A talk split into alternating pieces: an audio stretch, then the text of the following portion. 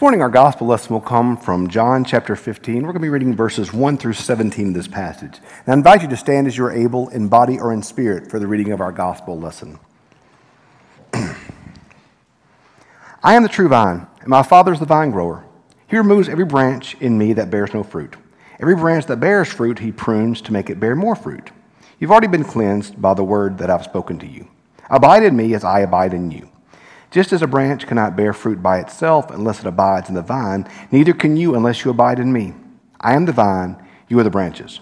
Those who abide in me, and I in them, bear much fruit, because apart from me you can do nothing. Whoever does not abide in me is thrown away like a branch and withers. Such branches are not gathered, they are thrown into the fire and burned. If you abide with me, and my words abide in you, ask for whatever you wish, and it will be done for you. My Father is glorified by this, that you bear much fruit and become my disciples. As the Father has loved me, so have I loved you. Abide in my love. If you, if you keep my commandments, you will abide in my love, just as I have kept my Father's commandments and abide in his love. I have said these things to you that my joy may be complete in you, that your joy may be complete. This is my commandment, that you love one another as I have loved you. No one has greater love than this, to lay down one, one's life for one's friends. You are my friends if you do what I command you. I do not call you servants any longer, because the servant does not know what the master is doing, but I have called you friends, because I have made known to you everything that I've heard from my Father. You did not choose me, but I chose you.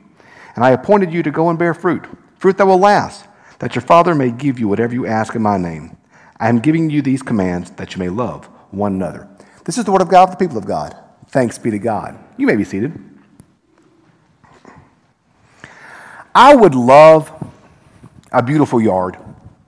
I would, I would love, goodness, I would love to have a beautiful yard. In fact, but it's not worked out like that. Uh, we're the house that gets the letters from the HOA saying, we're not going to seize your house, but you're not trending in the right direction. Just look at your neighbors. Look how lovely their yards are. And look at how you drive down property values. You know, that's, that's the letters. Uh, Charles Stewart's over our HOA, so I'm glad he's not here to, to witness this. But he would probably say, "Yeah, that sounds about right." So I would, lo- I would love a beautiful yard. You see these yards with azaleas and all these flowers. Thank goodness, wouldn't that be great to have? But here's my problem. I'm, I'm efficient, which is a buzzword for lazy, um, and I don't want to do yard work. But I have a good reason why I don't want to do yard work. This is Mother's Day. And so on Mother's Day, we all think of our moms. I love my mom and daddy, love them so much.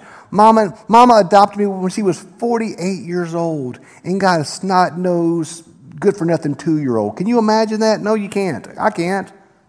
So I love how much they've done for me throughout my life, and I love all that mom and dad have given me throughout the years. I love and I'm so thankful for my mom. However, my mama loved her plants. And we had those hanging up plants you see on the front of a lot of people's houses. And we had potted plants that I'm assuming were potted in pure cement. So, the first cold snap of the year, what do we got to do? We got to go and bring in all those hanging plants and bring them inside the house. We got to go grab all those potted plants and bring them inside the house. And our living room looked like a jungle. And guess who was the one having to get all those plants inside the house? That would be me. Also, we grew, we grew, uh, you know, our corn and our vegetables and our peanuts and all that. And so, yeah, corn's delicious. I love it. But I don't love going to gather it at six in the morning wearing long sleeves and blue jeans called the husk would scratch you. Didn't enjoy that. I love peanuts. I did not like sitting in my rear end scooting down the dirt gathering the peanuts. Did not enjoy that. Did not enjoy weeding everything I had to weed and hoeing everything I had to hoe. So, yes, I would love a beautiful yard. I would love a garden.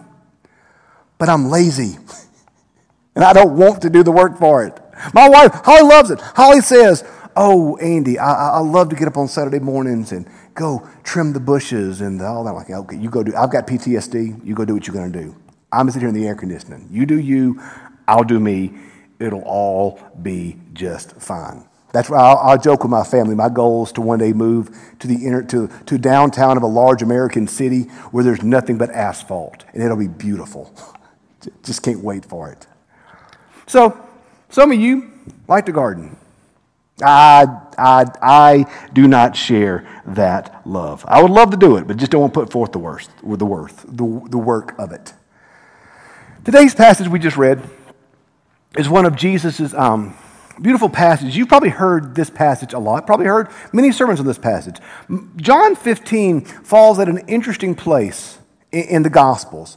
Um, if you go back and look at the greater context where we find John 15, John 15 comes after, knowing your math here, John 13. John 13 is Jesus' um, discourse where he washes the disciples' feet, where he gives them the Lord's Supper, and where he tells them, um, you know, this is the new commandment I leave for you to love each other as I have loved you. Leaving them this new commandment. And then basically, moving forward from John 13 to John 17, we see Jesus teaching on what this new commandment looks like. We see him kind of unpacking what he said earlier about this new commandment.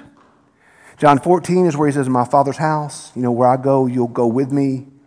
John 15 is the vine. And John 17 is the beautiful prayer he prays for unity for the church.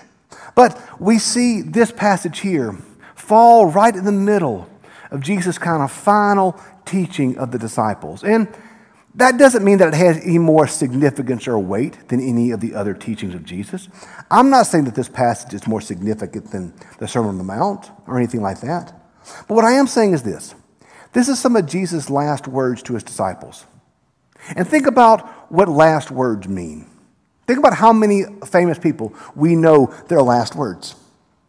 John Wesley's last words to his followers were, um, Best of all, God is with us. Samuel Wesley, John's father, his last words to John and Charles were, The inner witness. That is the evidence of God. So our last words have great importance to us. They really do. They're, they're very important to us. So we see here for Jesus this teaching about the vine as some of his last words to his disciples. And so you've heard this before, you've heard sermons on this before, no big deal. But it's interesting. One of the ways that I prepare for a sermon is this I typically write my sermons a couple weeks out. I like to spend time kind of working on them and thinking through them a couple weeks out ahead of time. And so what I do when I read a pa- when I'm getting ready to preach on a passage is I'll just read it over it and over it and over it and over it, trying to internalize it. And with this passage here, typically our eyes are drawn to what Jesus says Greater love has no man, they lay down his life for his friends. That's one of those passages that kind of catches our eye, and we're typically drawn to that. You've probably heard a lot of sermons on that passage. Or we, you've heard, you've probably heard passages, sermons on uh, Abide in me. Apart from me, you can do nothing. That's typically where our eyes are drawn when we read this passage. But as I read this passage, I felt my eyes being drawn over and over again to verse 2. Let me read to you verse 2 one more time, where verse 2 says this He removes every branch in me that bears no fruit. Every branch that bears fruit, he prunes to make it bear more fruit. Even that's interesting. He removes every branch that bears no fruit. Every branch that bears fruit, he prunes to make it bear more fruit. He removes every branch that bears no fruit. How many times in your life, maybe a lot in this last year, have you felt like maybe you've been removed? You've gone through the trials and the struggles and the fears. You're like, well, I guess God's done with me. I mean, look at all that's happening. I guess God's done with me. I guess God's given up on me. I'm not bearing fruit. Because think about it. Think about it. We, we think in our life, well, you know, God, I haven't done enough for you. I haven't prayed as I ought to. So I guess you're going to remove me. I haven't gone to church like I ought to, so I guess you're going to remove me. I haven't fasted or I haven't read the Bible. I haven't done these things like I ought to. I guess I'm not bearing fruit in these areas, so I guess, God, you're just going to cut me off. I haven't done enough, so I guess you're going to cut me off, and I'm going to be that vine that's thrown in the fire. So when we go through our trials and our struggles and our doubts and our worries and our failures, we think, well, God's just cutting me off because I haven't been good enough. God's getting rid of me because I haven't done enough. God is, God's cutting me out because I have not been as faithful to Him as I should have been, and God is done with me. And God is writing me off, and God is throwing me to the side, and God's throwing me in the fire because I'm of no good to Him. Maybe I'm the only person that feels like that. But sometimes when I go through the trials or the struggles or the difficult times, I'm tempted to think, well, I guess God's done with me. I, ha- I guess I haven't borne the fruit that the Bible said that I need to bear. I guess He's cutting me off and throwing me in the fire. Isn't that what He just said right there? I mean, didn't verse 2 that we just read say, uh, He removes every branch of me that bears no fruit? I guess He's removing me because I hadn't borne enough fruit. But interestingly, this is why context matters. When you keep reading that exact verse, what do you say? Every branch that bears fruit, he prunes to make it bear more fruit. Perhaps the struggles and the fears and the trials and the difficult moments. Perhaps those are not God cutting us off and throwing us in the fire because we're not good enough. But perhaps, just maybe, those things are God pruning us so that we can grow more fruit. Now, it may feel the same way when you're going through a difficult time because pruning hooks cut regardless. But maybe, maybe, maybe God is not, maybe your trials, your struggles, your doubts, your tri- these things, maybe these things are not God out to get you. Maybe these things are not God cutting you off. Maybe these things are not God punishing you. But maybe these things are God pruning you so that you can grow more fruit. Maybe your troubles and your trials are not because God is mad at you, but maybe your troubles and your trials is because God sees great potential in you. And He is going to use you, He is going to grow in you a beautiful orchard that's going to produce so much fruit that you can't even stand it. Maybe his tri- maybe the trials in life, maybe the troubles in life are not because God's out to get us and cast us aside. But maybe the trials and the troubles in life are so that God can prune us. And so that God can grow amazing fruit in us. Perhaps your trials are not God's disappointment in you. Perhaps your trials are God's way of growing you. Because God sees the potential in your life of what you can be. I want to read to you a quote by C.S. Lewis. Y'all know I love C.S. Lewis. But I want to read this one actually verbatim so I'll get it right. Because a lot of times my Lewis quotes are kind of off the cuff and I, I know it, but I'll get some stuff wrong. I want to, just a little bit longer, so I want to read this one to you. Because here's the thing this pruning, this trials, let's be honest, y'all. They hurt. Being pruned hurts. Having trials hurts.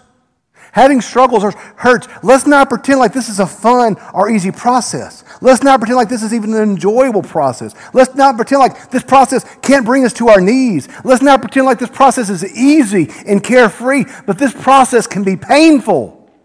The pruning of God can be a painful thing. It's not always an easy thing. C.S. Lewis says this Imagine yourself as a living house. God comes in to rebuild that house. And first, perhaps you can understand what he's doing. He's getting the drains right and stopping the leaks in the roof and so on. And you knew these jobs need to, to be done. And so you're not surprised. But presently, he starts knocking, down, knocking the house about in a way that it hurts abdominally and does not seem to make sense. What on earth is he up to? The explanation is that he is building quite a different house than you, you thought of. Throwing out a new wing here, putting on an extra floor there, running up towers, making courtyards. You thought you were being made into a decent little cottage. He is building a palace. He intends to come and live in it himself.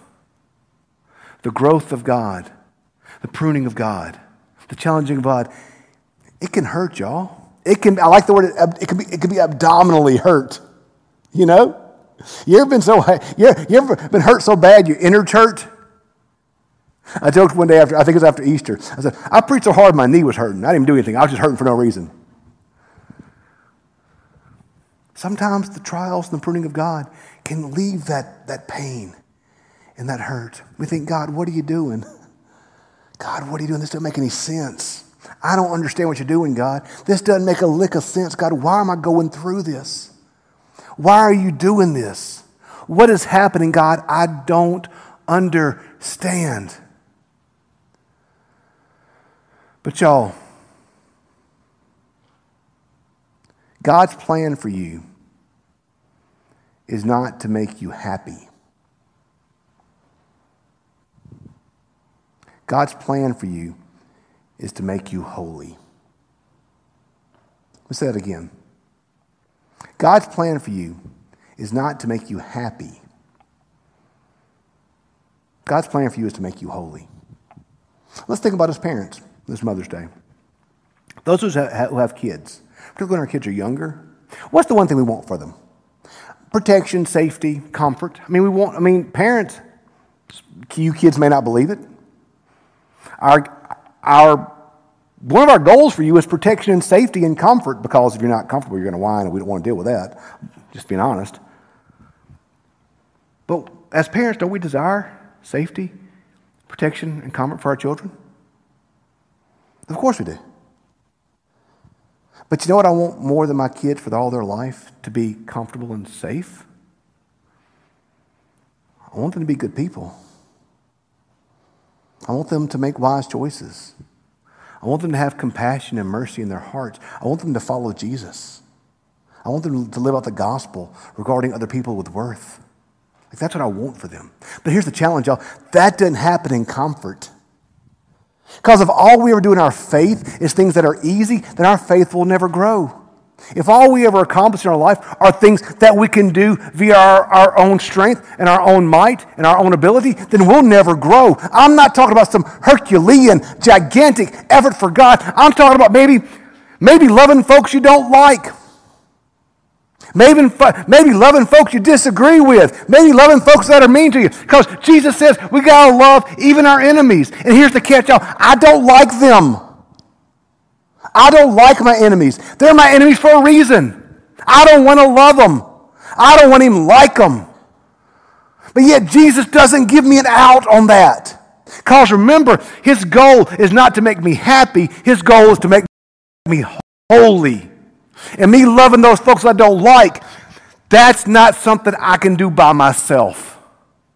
I'm not strong enough, I'm not good enough, and I'm not holy enough to do it by myself.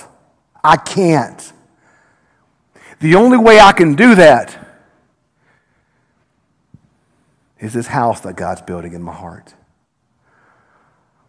where He intends to live. John chapter 1 is my favorite Christmas story, where it says, In the beginning was the Word, and the Word was God, and the Word was with God, and the Word became flesh and dwelt among us. The big fancy word for that Word becoming flesh and dwelling among us is the incarnation. Jesus put on flesh and dwelt among us. Here's the thing, y'all. The incarnation did not stop on Christmas, but the incarnation continues now because the same Spirit wants to incarnate us now and have Christ live within us, have Christ transform us.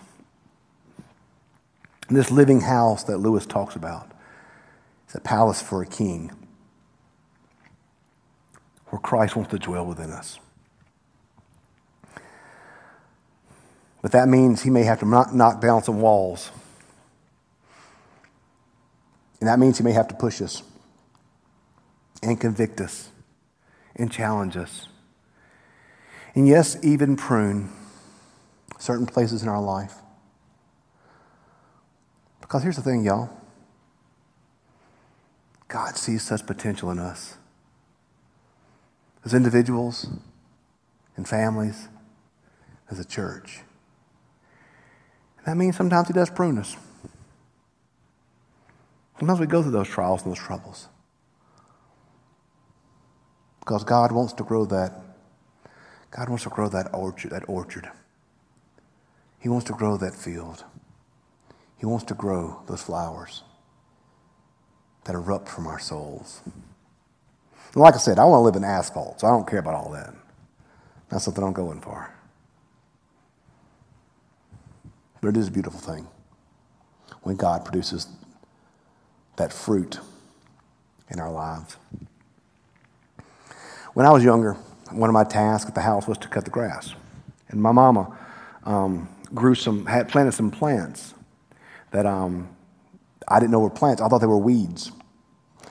So when I, so when I was uh, cutting grass, I just, I just scalped them bad boys back, man. I thought I did a good job. I got rid of those weeds. Turns out they were not weeds. That was, we say, that was a bad life choice, right, that I made right there, which I paid the consequences for. So a couple years ago, somebody from church gave me and Holly a rose bush. We put out in our front yard. You it in our front yard, you see this rose bush there. And, um, you know, it'd been there for a year and it always does a pretty good job. One day I came home and I thought Holly had run over with a lawnmower because there's nothing left. I thought, girl, you scalped this thing back. There's nothing left. What did you do? You destroyed our rose bush. I said, no, Andy, I pruned it back. It's going to grow back. I'm like, okay, you say so. Don't come crying to me when you scalped our bush. You pull up to our front yard now, and there are just roses everywhere. Just this, this, this, this stump that we pruned back has erupted in beauty. That's what God longs to do to, do to us. You're not the branch that He's going to throw in the fire because you failed. But through His grace, you're the branch He's pruning because He sees amazing potential in you for the kingdom to erupt in beauty that changes our world. Abide in Him, and He will abide in us. May all the world come to praise His holy name as Savior, and may we bear much fruit for His kingdom. May it be so. Let's pray.